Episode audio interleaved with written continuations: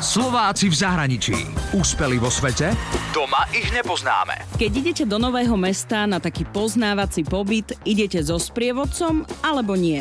Bez prievodcu môže byť poznávací pobyt ako nemý film. Každé mesto si môžete pozrieť sám, každý si ho môže pozrieť sám, zobrať si nejaký bedeker a môže si pozrieť tú budovu, niečo si prečíta, ale to je všetko iba nemý film. Čiže to je ako by sme pozerali na niečo bez zvuku. Až ten sprievodca, ktorý je domorodý, ktorý je tam domáci, ktorý pozná tú mentalitu, dá tomu obrazu ten zvuk. Dnes vám predstavujem Jarmilu Molnárovu, ktorá je jednou zo 4 Sloveniek, ktoré majú oficiálnu licenciu na sprevádzanie Rímom. Jarmila Molnárová pochádza z Budmeríc. Posledných 15 rokov žije v Taliansku, konkrétne na Palmovej riviére v meste San Benedetto del Tronto. Je to miesto, kde ľudia chodia na dovolenku. Ľudia, keď tam chodia, tak všetci hovoria, že ja dovolenkujem celý rok, pretože mám asi 10 minút pešo od domu more a môžem chodiť k moru, kedy sa mi zachce, ale nie je toto práve vyjadrenie, že dovolenkujem, pretože v lete, keď je najviac práce, najviac turistov, tak aj ja teda pracujem a nemám čas sa dostať k tomu moru každý deň, tak ako by si to človek predstavoval. Takže nie je to tá pravá dovolenka. Počas vysokej školy pracovala Jarmila v lete ako tranzitná sprievodkyňa. To je tá teta s mikrofónom v autobuse. Potom bola pobytovou delegátkou v Chorvátsku, na talianskom ostrove Elba a potom ešte študovala taliansky jazyk a kultúru v Miláne. Neskôr si založila v Taliansku rodinu a po materskej sa rozhodla, že chce ostať v cestovnom ruchu. Tak si spravila kurz a skúšky na licenciu na sprevádzanie Rímom.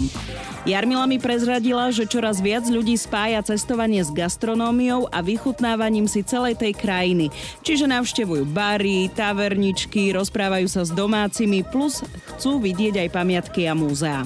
Napríklad nedávno mala 6 manželských párov, ktoré si chceli pozrieť aj pamiatky, ale ďalšiu časť výletu strávili na ochutnávke vína či jazdili na vespách po Ríme. A viete, aké chyby robíme najčastejšie pri cestovaní?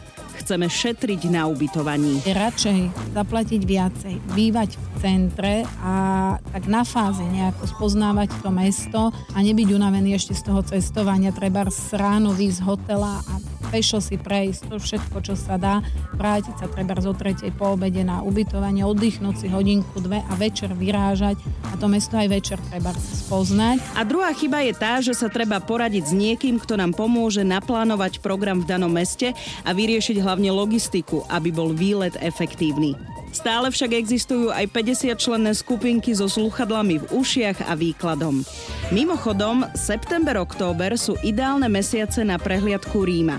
A ak sa chystáte, nezabudnite na Vatikán, Koloseum a Fontánu di Trevi. Veľmi veľa ľudí nevie alebo nechodí do baziliky Sv. Pavla za hradbami. To je tiež jedna zo 4 pápežských bazilík, kde by som im teda tiež doporučila ísť. Treba sa tam doviesť metrom, ale je to trošku ako mimo mesta a má svoje čaro, má svoje duchovno a je iná ako všetky kostoly. A zvykla si Jarmila Molnárová na taliansku siestu? Zvykla som si, ale nie tak ako Taliani, že si sadnem, vyložím nohy a zaspím na hodinu ako oni, ale ten útlm prichádza potom na jedení sa. Hlavne sa treba naučiť jesť ako Taliani, čiže jesť pomaly, vychutnávať si jedlo a potom tá únava tak nejak prirodzene príde.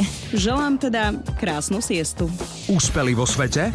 Doma ich nepoznáme. Slováci v zahraničí. Na Exprese a na www.express.sk